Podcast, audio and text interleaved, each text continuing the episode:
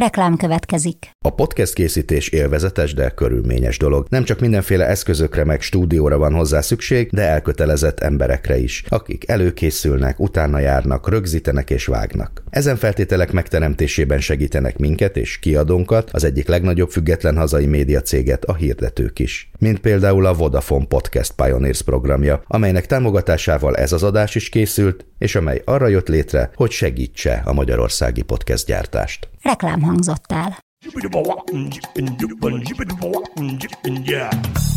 A Líra könyv bemutatja a 24.hu könyves podcastjét, a Buksót.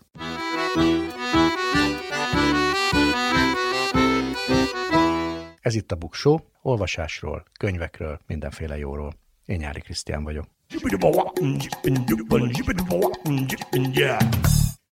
Tanárokról, pontosabban tanárokról is szóló könyvekről, regényekről lesz szó. Erről beszélgetek mai vendégemmel, Krusovski Dénessel, akinek legújabb második regénye a levelek nélkül a közelmúltban jelent meg. Arról is kérdezem, hogy a közelmúlt magyarországi közéleti eseményei befolyásolták-e a regény témájának kiválasztásában, vagy megint arról van szó, mint az előző regényénél, hogy valamit előre látott. Ilyen könyveket fogok ajánlani, pontosabban olyan könyveket, amelyek tanárokról szólnak, és a közelmúltban jelentek meg magyarul, vagy pedig először Magyarországon. Mindenek előtt pedig ismét egy aktuális témával kell foglalkoznunk. Megpróbálom elmagyarázni, hogy mi a helyzet a gyermekvédelmének nevezett törvényel, mit kell csinálni a könyvesboltosoknak, és lesznek-e könyvek befóliázva a közeljövőben. Száz év magány. Számok a sorok között, érdekes adatok a könyvek világából.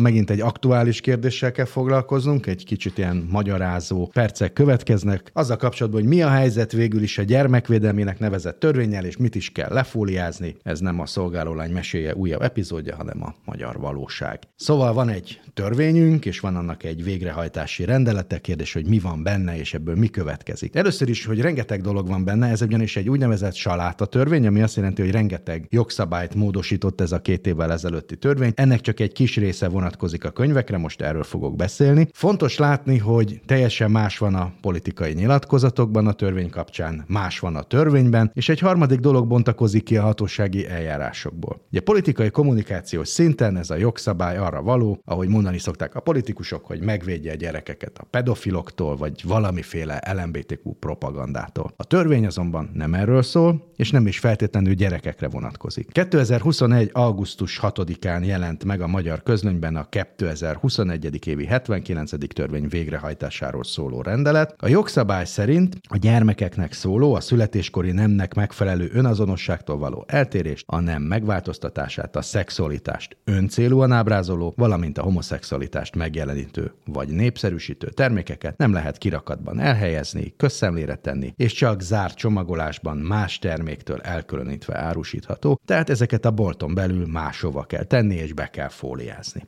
Fontos tudni, hogy a gyermekvédelmi törvény meghatározása szerint gyermeknek számít minden 18 év alatti magyar állampolgár. Ugye más törvények csak a 14 év alattiakat tekintik gyerekeknek, itt nem erről van szó. A gyermekvédelmi törvény ugyanakkor nem csak a 18 év alattiak esetében vezet be valamiféle cenzúrát, ugyanis a szexualitást öncélúan ábrázoló, valamint a homoszexualitást megjelenítő termékek egyáltalán nem árusíthatóak iskolák, gyermek- és ifjúsági intézmények, valamint templomok 200 méteres körzet esetében, tehát ezekben a boltokban felnőtteknek sem adhatók el ilyen könyvek. A törvény tehát tiltja a homoszexualitás megjelenítését és a szexualitás öncélú ábrázolását. De mi tartozik ebbe bele és mi nem? Sajnos ezt nem definiálja sem a törvény, sem a végrehajtási rendelet. A jogszabályban nincsen semmiféle támpont, definíció ezzel kapcsolatban, innentől kezdve tehát az egyéni értelmezése ki a tere. A Magyar Könyvszakma Érdekvédelmi Szervezete, a Magyar Könyvkiadók és Könyvterjesztők Egyesülése kérdések kérdéseket is tett fel, levelet írt még 2021-ben a jogalkotónak, de erre nem kapott választ. Főleg két gumi meghatározásra kérdeztek rá. Egyrészt a homoszexualitás megjelenítő művek száma igen nagy, és beleesik számos alapmű is, köztük a középiskolai tananyag részét képező számos szerző, mondjuk Sappho, Ovidius, Verlaine, Rimbaud, Thomas Mann, Proust, Shakespeare és mások művei.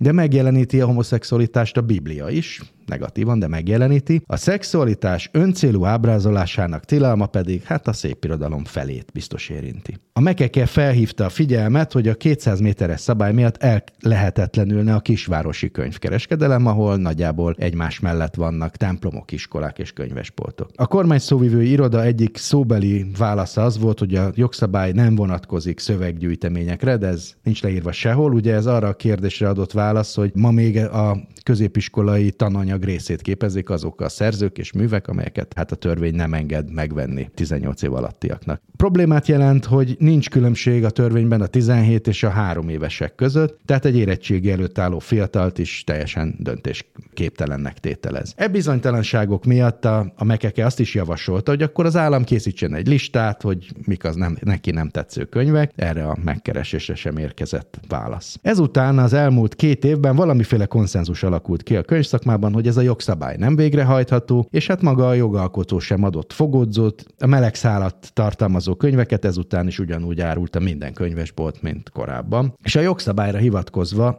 egészen idén tavaszig nem is indult eljárás. Aztán az Európai Unió Bírósága idén februárban nyilvánosságra hozta az Európai Bizottságnak a keresetlevelét. Az Európai Unió hivatalos lapjában közzétett beadvány szerint a magyar jogszabály számos helyen ellentétes az Európai Unió jogával, ideértve az alapjogi karta több rendelkezését, és aztán összesen 15 uniós ország jelentette be, hogy részt vesz a Magyarország ellen indított európai perben. Erre válaszul Magyarország is ellenkérelmet nyújtott be az Európai Uniós Bíróság, bizottsághoz. Az indoklás szerint az oktatás nemzeti hatáskörbe tartozik, a gyermekek neveléséről dönteni pedig a szülők joga, és hát ezzel párhuzamosan indultak el a fogyasztóvédelmi eljárások. Májusban a fővárosi kormányhivatal egymilliós pénzbírságot szabott ki a Librire egy olyan könyv miatt, amelyet az ifjúsági részlegen árultak, holott a hatóság szerint a meleg ellenes törvény előírásai miatt nem ott kellett volna. Július 14-én pedig a Lira kereskedelmi Kft-re szabott ki 12 millió forintos fogyasztóvédelmi bírságot a fővárosi kormányhivatal, amiért a Hárstapper Fülid, Fülig belét zugtam című képregény sorozatát árusított, indították. Az ellenőrzés május elején történt, néhány nappal a hatósági ellenőrzés után pedig egy kormánytag kért szigorú fellépést ugyanezen könyv miatt, tehát ez történt meg most. A büntetés indoklása hosszú, de a lényege az, hogy az érintett könyvek homoszexualitást jelenítenek meg, ennek ellenére gyermekeknek szóló ifjúsági irodalom körébe sorolt könyvek között helyezték ki azokat, és forgalmazásuk nem zárt csomagolásban történt. A líra mind a büntetés magát, mind pedig annak mértékét jogszerűtlennek tartja, ezért bejelentett, hogy minden rendelkezés rendelkezésre álló jogorvoslati eszközt igénybe fog venni. Annyi bizonyos, hogy ez a magyar könyvszakma történetének legmagasabb büntetése, amit olyan kiadványok terjesztéséért kapott a cég, amelynek a filmverzióját bármely 18 év alatti fiatal szabadon megnézheti a Netflixen. Iparági hírek szerint azóta is voltak ellenőrzések több könyvesboltban. A korábban elsőként megbüntetett Libri pedig az elmúlt hetekben jó pár könyvkiadót megkeresett, hogy megtudja, a kiadók szerint bizonyos könyvek megfelelnek-e a jogszabály előírásainak. Ebbe azért kezdtek bele, mert kevés kevéssé tudhatják a boltjaikban forgalmazott több tízezer könyv mindegyikéről, hogy van-e benne bármilyen olyan tartalmi elem, amelyet a két évvel ezelőtt elfogadott jogszabály miatt kifogásolhatnak a hatóságok. Kiadók nem válaszolnak, akkor a könyvet kiveszik a kínálatból, vagy máshova helyezik. Mi történik most? Mivel a könyvszakma továbbra sem kapott semmilyen jogi kapaszkodót, tapogatózás történik. Elvileg kezdeményezhető lenne a törvény megváltoztatása, vagy egy érthető és betartható végrehajtási utasítás kérése, de hát erre nem sok esély van. Mivel a törvény szövege nem világos, a könyvkereskedők most a hatósági gyakorlatból próbálják megérteni, hogy milyen könyvek esetén tartja be a saját törvényét az állam, és milyen könyvek esetében nem. Azaz miért büntetnek és miért nem. Mit tudunk most? Azt, hogy hát ilyen célzott ellenőrzések vannak. Alapvetően alapvetően azt nézik, hogy van-e a könyvekben meleg karakter. Az öncélú szexualitást, hogyha heteroszexuális, akkor nem érdekli őket. A klasszikus irodalmi műveket sem ellenőrzik, inkább csak az elmúlt négy-öt évben megjelent gyermek és ifjúsági könyveket. Egyelőre nem tartják be a 200 méteres szabályt sem, amely a felnőtteknek szóló könyveket is kitiltja boltokból. Közben pedig bármelyik kiskorú két gomnyomással olyan pornográf tartalmat tölt le magának, amilyet csak akar. Könyvemberünk ezúttal Krusovszki Dénes. abból az alkalomból, hogy most már nem is azt mondanám, hogy frissen, hiszen már két hónappal ezelőtt megjelent Levelek nélkül című második regénye a magvetőnél. Tényleg a záró jelenet volt meg először? Ezt olvastam interjúkban mondtad, tehát hogy valaki egy kisvárosi parkban tépkedi a ágakat. Innen indul az egész? Igen, igen. Volt egy másik regénytervem, amin szerettem volna dolgozni, és akkor jött ez az egész Covid időszak, hogy minden felborult, nem is nagyon lehetett prózát írni, és akkor inkább csak úgy jegyzetelgettem, és az egyik ilyen jegyzet volt ez a, ez a jelenet, ami aztán nagyon elkezdett motoszkálni a fejemben, és akkor így elég hamar kapcsolódtak hozzá ötletek, hogy miért is csinálja, ki is csinálja, mit is csinál pontosan, de a kiinduló pont az tényleg egy ilyen kívülről látott jelenet volt, amit én sem tudtam az elején hova tenni, de mondom, egy ilyen érdekes módon ez akad be a leginkább. Ugye Ezek a... szerint akkor te egy ilyen jegyzetelős író vagy, hogy érnek ilyen impulzusok, vagy eszedbe valamikor fölírod, hogy valamire jó lesz? Igen, igen, elég sokat szoktam jegyzetelni. Lehet, hogy ez a költészet miatt van, hogy én a, alapvetően a líra felül jöttem, és akkor a líra az egy kicsit ilyen jegyzetelős műfaj, vagy műnem, vagy nem is Ez tudom. azt jelenti, hogy a kevers is lehetett volna ebből a motivumból? Igen, ráadásul nálam van azért egy ilyen átjárhatóság a költészet és a próza, a kis próza, meg a nagyobb próza között is, tehát így első pillanatban még nem volt világos, hogy ez most egy prózavers lesz, és nem lesz kibontva az egész, vagy egy novella, aminek ez a kezdőpontja, és utána lesz hozzáépítve valami. A legkevésbé azt tűnt reálisnak, hogy ez majd egy regény lezárása lesz, aztán valahogy néha ezek az irreális forgatókönyvek valósulnak meg, és ebben az esetben is ez történt, tehát úgy önkéntelenül elkezdtek úgy hozzátapadni ilyen plusz ötletek, a karakternek különböző jegyei, hogy az egyre erősebben látszott, hogy ez egy nagyobb terjedelmű szöveghez tartozik majd ez a jelenet, és aztán egy idő után az is virágos volt, végülis elég hamar virágosá vált, hogy ez a lezárása lehet egy ilyen regénynek.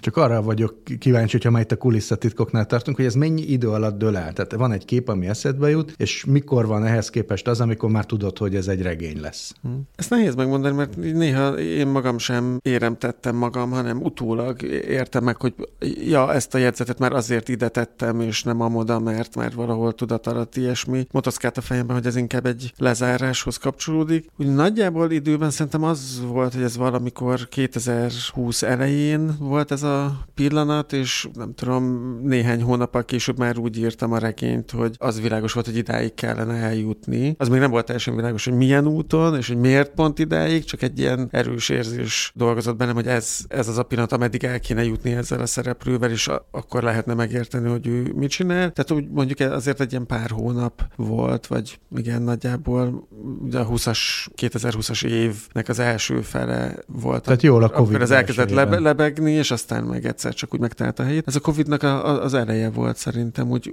ugye 20 márciusától kezdődtek nagyjából, a, vagy februárjától a lezárások, és mi is 2020 tavaszán költöztünk haza végül is, így a Covid hullámmal, mert addig Bécsben laktunk, és aztán a nyár elején esett le nekünk gyakorlatilag, hogy most már maradni is fogunk, mert ez nem egy-két hónapig fog tartani, és szerintem ez nagyjából a nyár körül lehetett, amikor már egy picit úgy felismertük azt a helyzetet, amiben vagyunk, vagy én is egy picit megnyugodtam, hogy elkezdtem érteni, hogy ez most egy ilyen másfajta időszámítás, hogy azok a tervek, amik megvoltak arra az évre, vagy fél évre, azokat így el kell engedni, mert különben, nem tudom, egy idegbeteg, kellemetlen szülővé válok, ami nagyon könnyen előfordul fordult, úgyhogy e, e, össze vagyunk zárva a Covid miatt az összes gyerekkel, úgyhogy úgy, igyekeztem ebből a bosszús, szomorú helyzetből, amiben éreztem magam az év első felében ki, kimozdulni valamerre, és mondjuk ez a jegyzet, vagy ezen a jegyzeten való gondolkodás is segített ebben. Ez két szempontból is érdekes. Nekem egyrészt, hogy kiderült egy ilyen jegyzet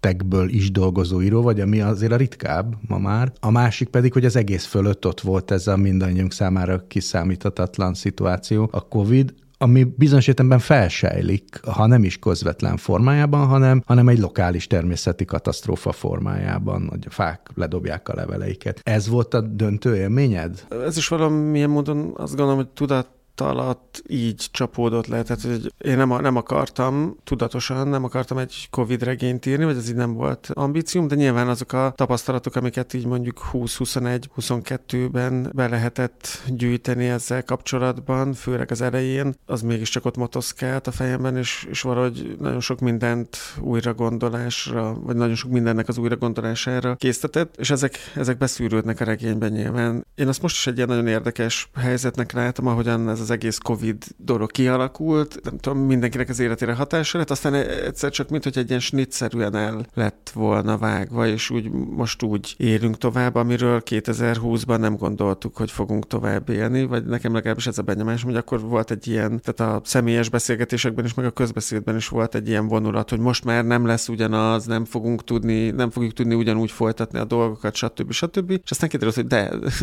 tudjuk ugyanúgy folytatni nagyjából. Vagy pedig másként van a másként, mint ahogy akkor elgondoltuk. Igen, igen de, de, de ez, ez, szóval, hogy olyan érdekes tapasztalat volt ez, hogy egyrészt nagyon könnyen kifordultak a, a megszokott helyzetek, a, nem tudom, kifordult a világ a sarkaiból így egyik pillanatra a másikra, és az is nagyon könnyen és ahhoz is valahogyan hozzá tudtunk szokni elég gyorsan. Másfelől meg az ezen való túllépés is valahogyan olyan váratlan volt a számomra, hogy ez igazából tényleg a mai napig egy ilyen dilemma bennem, hogy, hogy, hogy mégiscsak hogy, hogyan történt ez, vagy hogyan történik még mindig, mert ez így folyamatosan történik tovább, és hogy te regényben is a másik probléma az, ami a, ami a Covid-del bejött, mondjuk szerintem itt tehát elég sok vetülete van, ami a könyvben megjelenik, de mondjuk például az, hogy, hogy egy ilyen megfoghatatlan katasztrófával van dolgunk, hogy egyfelől látjuk, halljuk, a Covid az nagyon erőteljesen megjelent a hétköznapjainkban, mármint annak a katasztrofális vetületeit, tehát az, hogy fél óránként mondták, hogy hányan haltak, megláttuk a híradóban ezeket a szörnyű képeket a kórházakból. Közben meg nagyon sokakkal, akikkel beszéltem, nagyon sokaknak az volt a tapasztalat, hogy ez a, az ő hétköznapjaikkal ilyen nagyon fura paradox viszonyban volt. Tehát, hogy a, hogy a tapasztalat, amiről a katasztrófa szólt, amiről valójában szólt, az egy ilyen eltávolított dolog volt, amit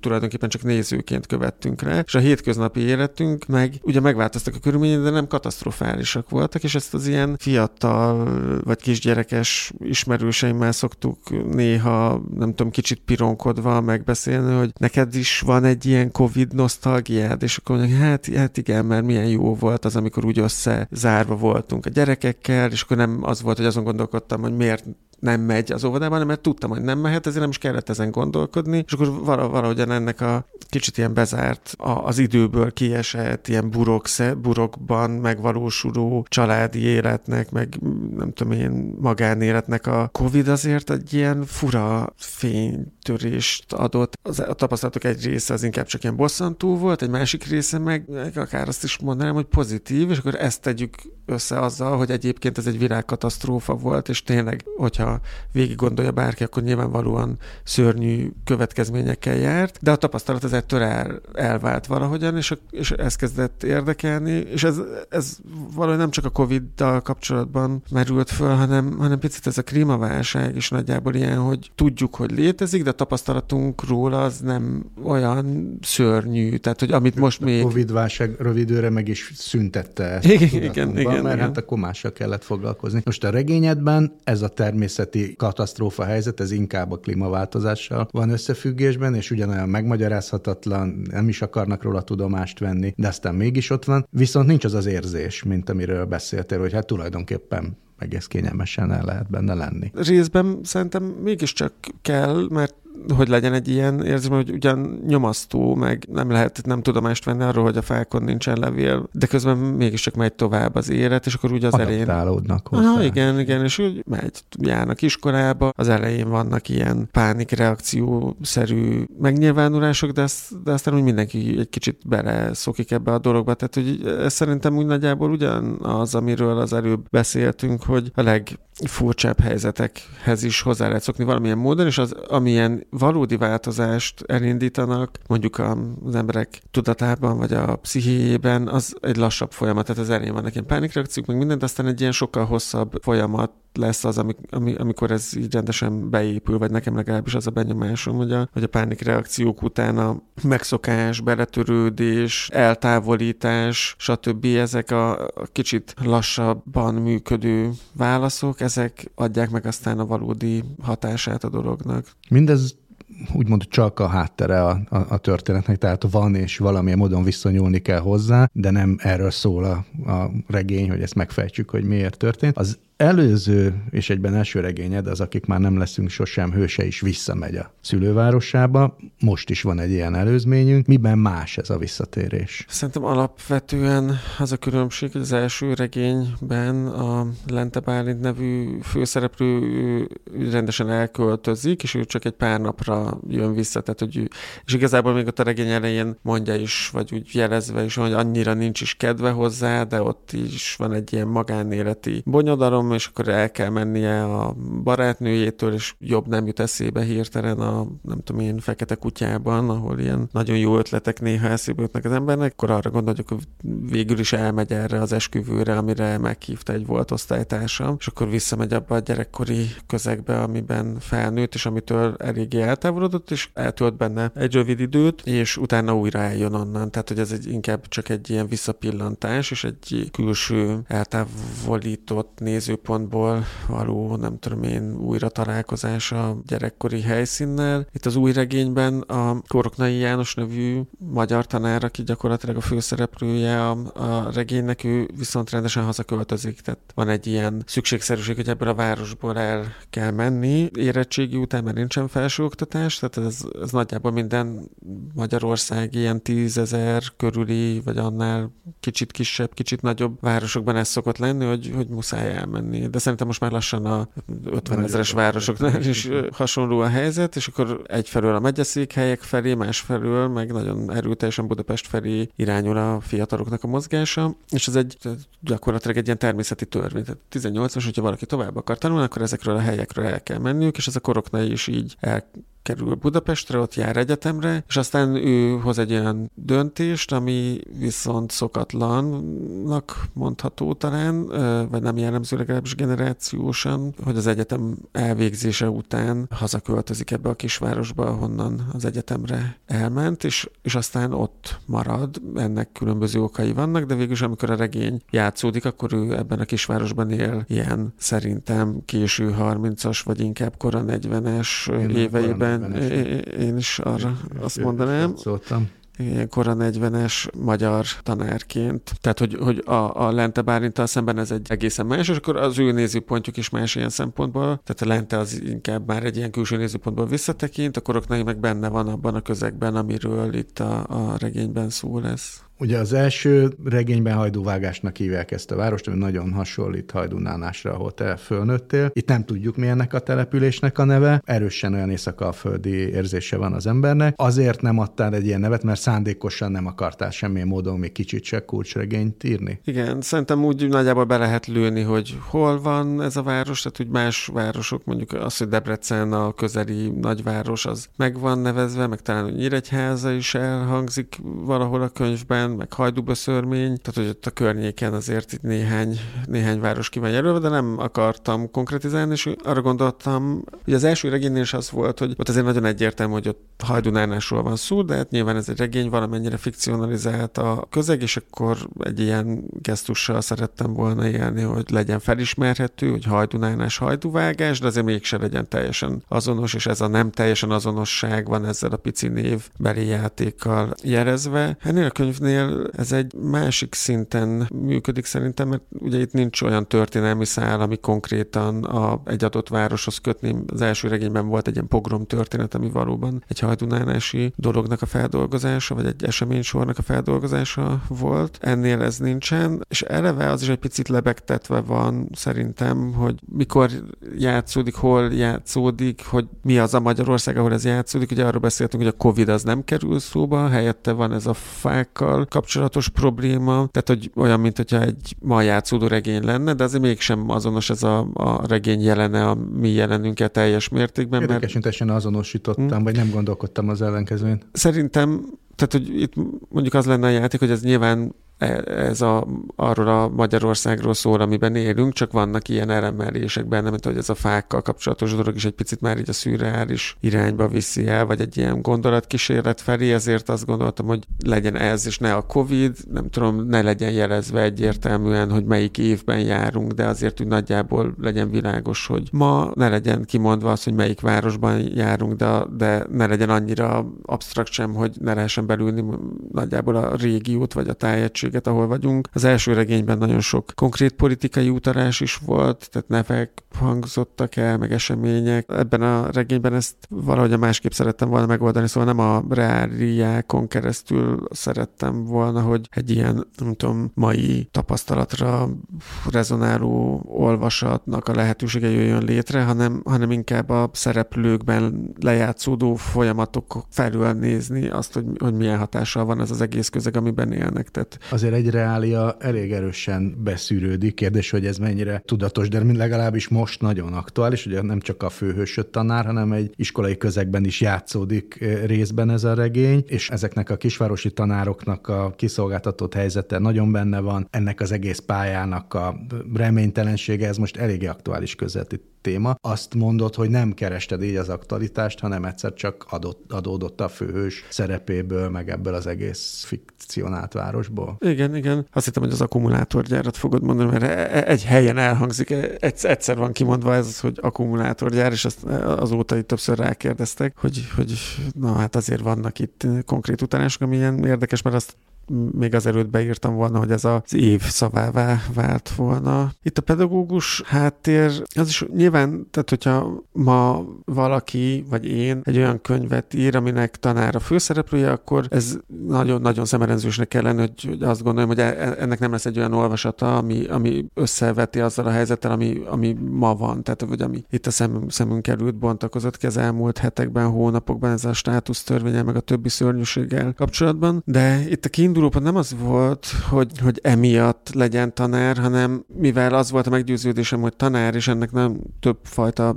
gyökere van, majd erről is beszélhetünk, hogy, hogy miért gondoltam erre, de hogy mivel az volt a meggyőződésem, hogy ez a figura tanár kell, hogy legyen, ezért ha ezt rendesen meg akartam írni, akkor ezeket a, a dolgokat is bele kellett, vagy utalás szinten foglalni. De megint csak nem kulcsegényről van szó, szóval, hogy ez az egész pedagógus sztrájk dolog, tüntetések, tiltakozás, stb. ez így nincsen benne a regényben, hanem inkább a közeg van benne, ami, ami, amiben egy tanár ma mozog, és aminek a, látjuk, hogy milyen kontextusa van most ilyen hatalmi szempontból, vagy akár társadalmi szempontból is, és hogy mit, mit jelent az, hogy nem tudom én, előregednek a tanári karok, nincsenek fiatal tanárok, stb. De két zsigeri oka volt talán annak, hogy pedagógus lett, vagy lehet, hogy három. Az egyik az, hogy én amúgy egy pedagógus családban nőttem fel, és akkor ezt, a, ezt az egész folyamatot, meg helyzetet elég közelről láttam a szüleim történetén keresztül, akik kisvárosi középiskolai tanárok voltak, egy kisváros egyetlen középiskolájában tanárok, ami akkor még mondjuk a 90-es években, de talán ma is azt hiszem valamilyen módon ezekben a kisebb közegekben azért jelent egyfajta presztist, hanem is anyagi értelemben, hanem valahogy ilyen szociális értelemben, de közben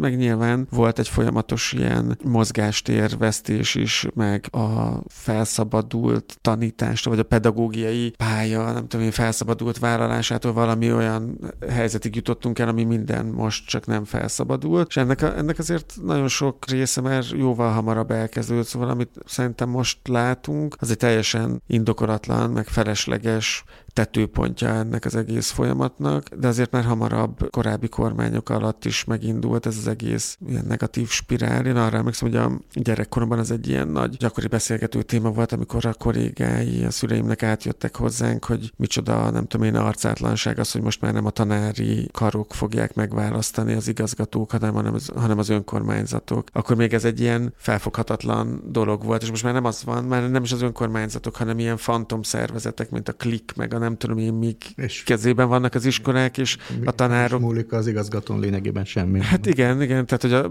fejük fölött átnyúlnak, de ráadásul azokat is úgy jelölik, szóval hogy az egész csak még rosszabb lett, és akkor így, tehát ez a mondjuk azt, hogy ez, a, ez volt a személyes indítatás, hogy volt egy ilyen közeg, amit, amit valamennyire gyerekként vagy kamaszként közelről láttam, és, és érdekesnek gondoltam, vagy gondolom most is. A másik dolog, ami amellett szólt, hogy, hogy egy tanár legyen a főszereplő, az az, hogy, hogy egy ilyen kis városi közegben egy tanár az elég széles látókörrel kell, hogy rendelkezzen a város társadalmi összetett szempontjából, tehát hogy ha, ha egy középiskola van, mert pedig sok olyan város van, ahol egy középiskola van, akkor így nyilvánvalóan ugye a, a helyi gyerekek nagy része az oda, oda jár, és ott nincsen ez, mivel nincs választási lehetőség nagyon, tehát hogyha valaki a városban akar maradni középiskolásként, akkor ide tud menni, vagy átmegy onnan. Tehát ez a két választás van nagyjából, és hogyha ott maradnak, akkor szerintem olyan közösségek tudnak kialakulni, vagy nekem legalábbis, aki én szintén egy ilyen középiskolába jártam, ez a tapasztalatom róla, vagy ez az emlékem, hogy, hogy ilyen nagyon vegyes osztályok vannak. Tehát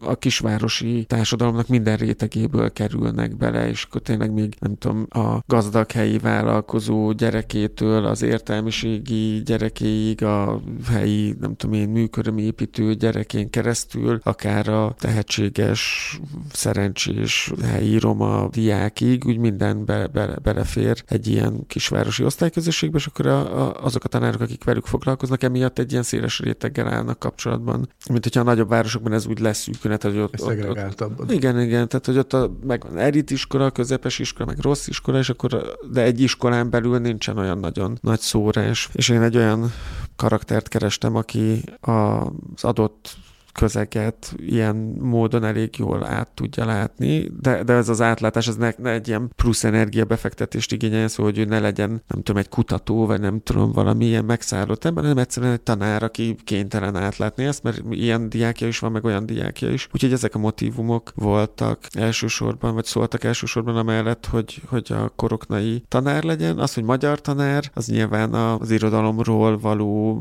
beszéd esélye, meg szerintem egy ilyen nagyon érdekes pozíció egyébként is a magyar tanárság, tehát hogy ez elvileg egy művészeti ág, mondjuk a nyelv, nyelv nyelvészetet leszámítva, de az ir- irodalomtanítás az elvileg ilyen művész tanárságot igényelne, de hogy közben meg mégsem úgy van kezelve, és hogy az egész egy ilyen fura érettségi kényszernek van alárendelve, meg ez az egész kötelező olvasmányrendszer, meg a NAT, meg mit tudom és hogy úgy kell egy művészetet tanítani, hogy közben ezernyi békjóval van megkötve a, a tanárok keze. Szerintem ez egy ilyen nagyon érdekes szituáció, és hát így a, az irodalom lehetőségeinek, meg nem tudom, az irodalom tanítás korlátainak a felmutatására is alkalmas, és akkor ezeket is próbáltam úgy itt-ott megvillantani a könyvben, szóval hogy ez mondjuk nagyjából ez a három dolog volt. Az, is, hogy, hogy ehhez jött egy ilyen társadalmi háttér a valóságból, az nyilván csak még erőt teljesebben a, a felé lökött, hogy ezzel a tanár szereppel kell, kell foglalkoznom. Azt említetted, hogy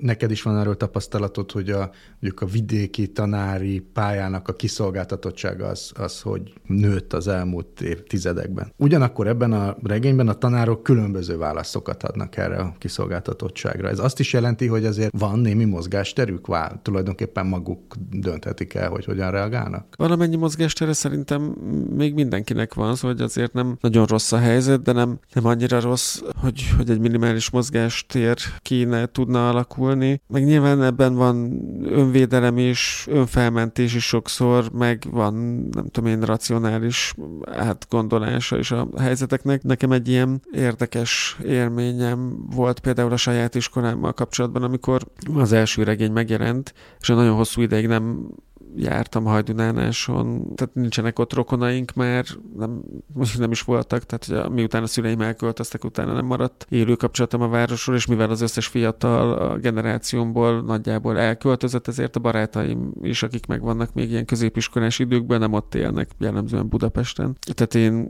nekem nagyjából egy ilyen másfél évtizedre az érettségi után úgy elég markánsan megszakadt a kapcsolatom a várossal, és amikor az első regény megjelenése után a, meghívott a helyi gimnázium magyar tanára, akkor egy beszélgetésre, akkor az egy ilyen nagyon érdekes élmény volt, hogy nem csak a városba visszatérni, hanem a gimnáziumba is, meg minden úgy körülnézni, és ez egy nagyon-nagyon felkészült fiatal magyar tanár, aki ilyen nagyon széles látókörű egyébként, meg nagyon benne van a kortás irodalomban, és, és ott tanít a Hajdonási gimnáziumban, és nekem volt egy ilyen, ilyen meglepő fordulat, hogy, hogy ez azóta azóta, mióta én eljöttem onnan, azóta református gimnázium lett. Szóval amikor én voltam ott gimnazista, akkor ez még egy ilyen sima állami gimnázium volt, és most meg az van, hogy már nincsen választási lehetőség az ottani fiataloknak, hanem csak egy darab egyházi gimnázium van, mert ugye ezt visszakapta a református egyház, és akkor erről beszélgettünk. Többekkel, ami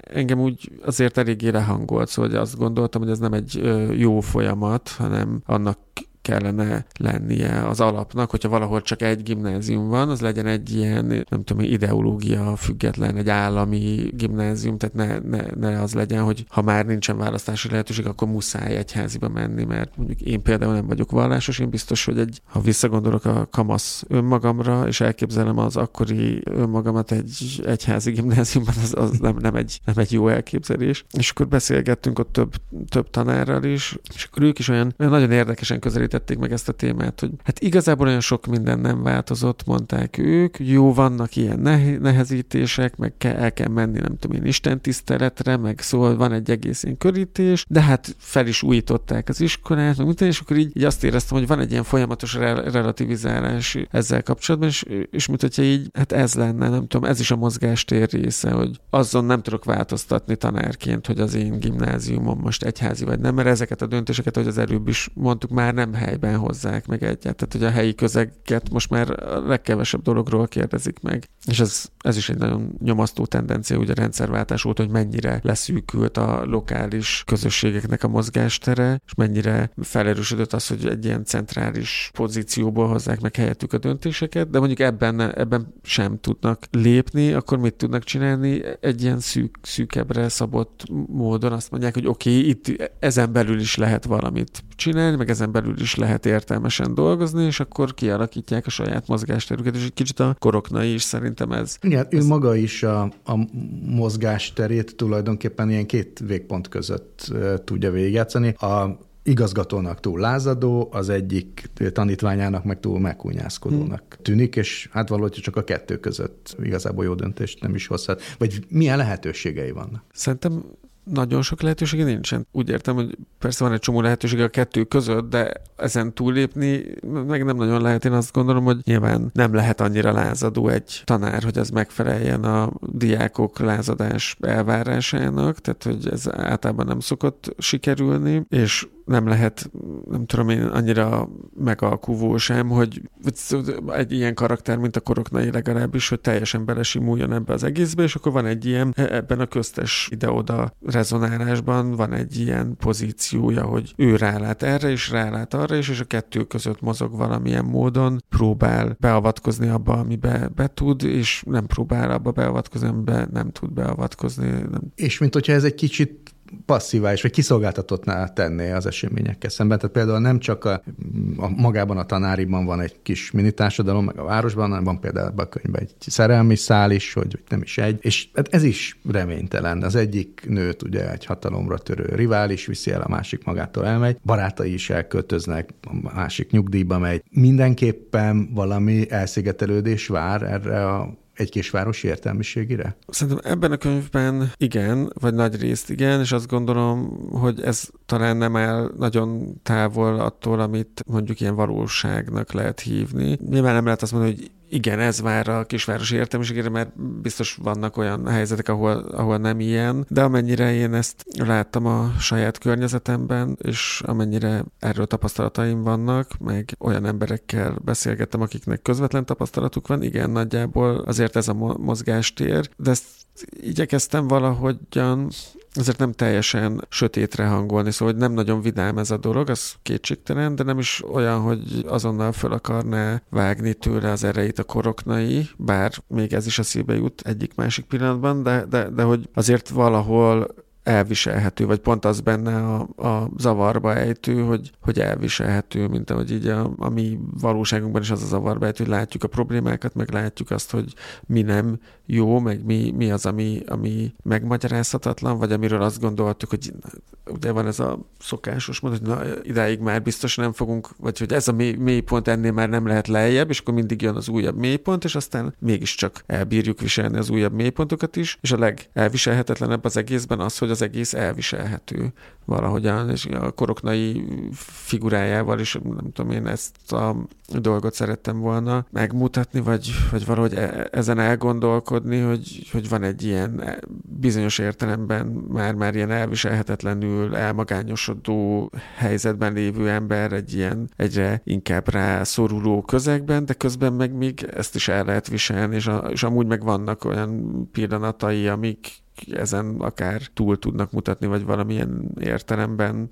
akár ilyen pozitív esélyeket is felvillantanak, vagy ott találkozik egy, nem tudom én, gyerekkori ismerőssel a regény végén, akivel úgy tűnik, hogy nem tudom én, tudnának beszélgetni, és lehet, hogy majd fognak is, és akkor ez is egy ilyen, egyfajta magánya szemben egy ilyen esély valami, valamilyen irányban. A diákokkal kapcsolatban is az van, hogy, hogy van, van ez az egész probléma, ami a diák-tanár viszonyban megjelenik, de közben a végén azért a koroknál mégiscsak kap ilyen pozitív visszajelzéseket ezektől a diákoktól, tehát a, a velük való kapcsolat az nem egy, nem egy ilyen negatív spirál-szerűen írható le, hanem inkább, nem. inkább arról van szó, hogy, hogy van valami fajta ilyen, ilyen visszajelzés, végül is olyan módon, amire nem is feltétlenül számított. Szóval én azt gondolom, hogy ezért nem teljesen sötét ennek a regénynek a, a világa, meg a nem, nem kilátástalan az, amiben a koroknai van, de azért Szóval nagyon sok ilyen szinte elviselhetetlen elem van benne, és mondom, fő, főleg ez az nagyon én zavarba ejtő, amit, amit én is az elég sokat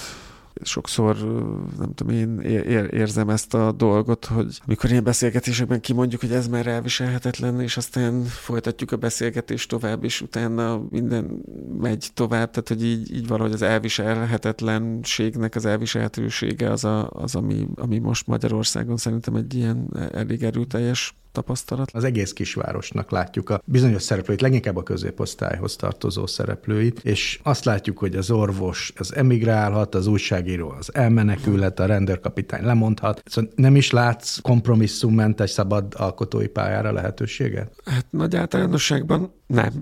Most azt akartam mondani, hogy de persze vannak ilyen lehetőségek, de hogy azért őszintén szólva egy ilyen kisvárosi közegben szerintem nem nagyon. Tehát, hogy a pedagógustól kezdve a rendőrig mindenkit, ez nem is feltétlenül egy politikai megkötöttség, bár ha Magyarországon nagy részt az is, hanem inkább a, a társadalmi viszonyoknak, meg a helyi közösségnek a, a megkötöttségeit jelenti, amit a kétségtelenül mostanra nagyon mélyen átítattak a mindenféle politikai, ideológiai dolgok, amik azért nagy részt ezekre a közösségekre inkább csak úgy rá, rá vannak tolva, és nem a, a saját kútfőjükből pattantak ki ezek. Ez már eleve a mozgásteret szűkíti, tehát olyan dolgokról beszélnek, amik nem érintik az ő hétköznapi életüket, az szerintem a mozgástérnek egyfajta ilyen nem tudatos feladása, vagy ugye ennek a retorikának az elfogadása. Most nagyon egyszerűen, hogyha arról akarunk beszélni, hogy nem tudom én, rosszak az utak, és ezért nem lehet normálisan közlekedni a kisvárosban, és ehelyett arról beszélünk, hogy mi a helyzet a migráns válsággal a világban, ez szerintem így a saját témáknak a feladása. Nyilván nem Magyarországon, a kisvárosokban nem a migránsokról, meg nem a LMBTQ izéről kellene beszélni, hanem arról, hogy a helyi közegben milyen problémák vannak. A politika az nem, nem ezt a lapot adja most a kisvárosi közösségeknek, hanem nem ad semmilyen lapot gyakorlatilag. Azt akarja, hogy azt a nyelvet beszéljék meg azokat a témákat, amiket ő felkínál, és más témákat meg ne beszéljenek meg, mert azt majd úgyis máshol döntik el. Szóval hogy ilyen szempontból ezeknek a kisvárosi közösségeknek nem nagy a mozgásterük, de hogyha nagyobb városokra gondolunk, vagy akár a fővárosra, nekünk is folyamatosan szűkül a mozgásterünk. Mi is ezekről a témákról beszélünk. Oké, okay, hogy egy másik előjele, meg minden, de a mi témakészletünket is beszűkíti az a, a az az általános közeg, amiben élünk, tehát ezzel a mi mozgásterünk is szűkül, vagy olyan problémákon kell gondolkodni, amiken egyébként nem szerettünk volna gondolkodni, de az elmúlt, nem tudom én, tíz évet már ezekkel töltöttük el, és marha időigényes volt, meg olyan vitákat lefolytatni, amiket nem akartunk. Ez is egyfajta mozgástér szűkülés, de hát ezen kívül egyébként meg egy csomó valóban erőteljes ilyen mozgástér, nem tudom, vesztés következetben mindenfelé, szóval hogy ilyen, ilyen értelemben én nem nagyon vagyok optimista, azzal együtt, hogy azt gondolom, hogy amúgy meg még mindig, vagy akár milyen körülmények között is van valami esélye az embernek arra, hogy legyen mozgásteret, hogy még a miénknél sokkal rosszabb helyzetben lévő társadalmakban is azt látjuk, hogy van valami minimális esélye arra, hogy, hogy az ember a saját, nem tudom én, elvei, meg legjobb belátása szerint próbáljon megdönteni, és, és akkor ilyen döntéseket lehet végső soron hozni, nem minden pillanatban, de, de hogy ehhez azért lehet valamilyen módon megpróbálni, nem tudom én, következetesen viszonyulni. Szerintem a koroknainak van egy ilyen, egyfajta következetessége, azt nem mondom, hogy ő ezt ilyen lázadó, hogy egy ilyen lázadónak a következetessége, vagy egy ellenállói, de mondjuk egy ilyen önmagát autonóm figuraként kezelő embernek a minimális következetessége az talán tetten érhető nála. Top 10. Egy polsznyi jó könyv tíz olyan regényt hoztam, amelyek nem olyan régen jelentek meg, legalábbis Magyarországon, és tanárokról szólnak. De előtte még el kell mondjam, hogy rengeteg ötletet kaptunk a Buksó hallgatóitól, nézőitől, a Facebookon keresztül. Sok klasszikus művet is felsoroltak, ezek közül néhányat most én is csak így ömlesztve, magyarok közül Gárdonyi Géza, Lámpás, Kosztolányi Aranysárkánya, Karinti Tanár úr kérem, Kafka Margit Mária évei, Babics Tímár Virgil fia, Szabó Magda Abigail, vagy Móra Ferenc Hannibal feltámasztása, esetleg Ottliktól az iskola a határon, a külföldiek közül pedig Dickens falusi tanítójától, Muzil Törlesz iskola évei, Erik Kessner repülőosztály, Heinrich Mann ronda tanárul, Alberto Moravia a leselkedő, vagy Stefan Zweig az érzések zűrzavara került még elő, és akkor most tizet azok közül, amelyeket meg is lehet venni könyvesboltban, és nem olyan régen jelentek meg legalábbis magyarul. Roald Dahl Matilda. Ez egy 1988-ban megjelent könyv, amit 2021-ben a Kolibri adott ki, és Tóth Benedek fordította. Egy különleges lányról szól, akinek a szülei a fülszöveg szerint komplett idióták, ki nem állatják a lányukat, azt szeretnék, a többet tévézne és kevesebbet olvasna, de szerencsére van egy tündéri tanárnő, aki rájön, hogy Matilda zseni, a többit pedig olvassák el. Mario Escobar El Maestro 2021-es regény a Varsói Tanár címen jelent meg, eh, Mester Ivon fordította, és a Kossuth adta ki. 1939. szeptemberében járunk, zsidó árvaházi diákok és egy tanár gyönyörű napot töltenek Varsóban, és közben persze megváltozik az életük, miután a nácik rájuk támadnak, és a tanár elhatározza, hogy minden megtesz, hogy megvédje a gyerekeket az elkövetkező borzalmaktól. Vidgisk Hjort Léren innen Zang 2018, ha jól mondom norvégül, magyarul viszont a tanárnő dala Kertész Judit fordította, és a Polár adta ki 2020-ban. Egy középkorú tanárnőről szól, aki az Oszlói Művészeti Főiskolán tanít, úgy tűnik, hogy elégedett az életével,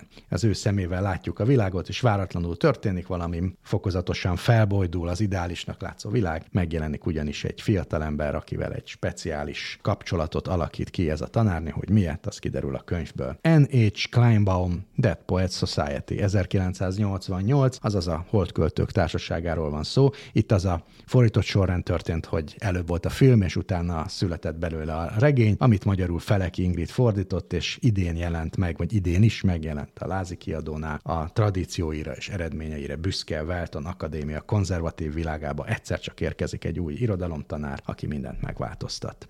Krusovszki Dénes levelek nélkül című regényéről beszélgettem a szerzővel az imént. A következő Jean-Claude Murleva La Troisième Vengeance de Robert Putifár, azaz Putifár tanár úr visszavág László Kinga fordította, és a Vivandra adta ki 2021-ben. Arról szól, hogy mi történik, ha egy tanár utálja a gyerekeket, de úgy szívéből, és csak egy dolog jár a, szív- a fejében, hogy bosszút akar állni a tanítványain. Persze, kiderül, hogy sikerül-e neki. Marilyn Robinson Jack 2020-as regény, amit 2022-ben adott ki a magvető Mesterházi Mónika fordításában. Ez egy rendhagyó szerelmi történet az 50-es évek szegregált Amerikájában. Egy tanárnő és egy csavargó kapcsolatáról szól. Shane Gábor, meg leszünk itt, magvető adta ki 2019-ben. A főszereplő Kiefer egy magányos és elszigetelt kisvárosi számtamtanár, aki kénytelen rádöbbenni, hogy eddig élete és hivatása tarthatatlan és értelmetlen. Hogy egészen pontosan mit tesz, az kiderül a regényből. John Updike, The Centaur 1963-ból, amelyet Gönc Árpád fordított le, és újonnan a 21. század adta ki Kentaur címmel. Keiron egy bölcs, nemestelkű Kentaur a görög mitológia szerint. Hát ebben a feldolgozásban nem az Olimposzon, hanem egy kisváros kisvárosi középiskolában él, középiskolai tanár, Prometheus pedig nem más, mint a tanár 15 éves fia, Péter. John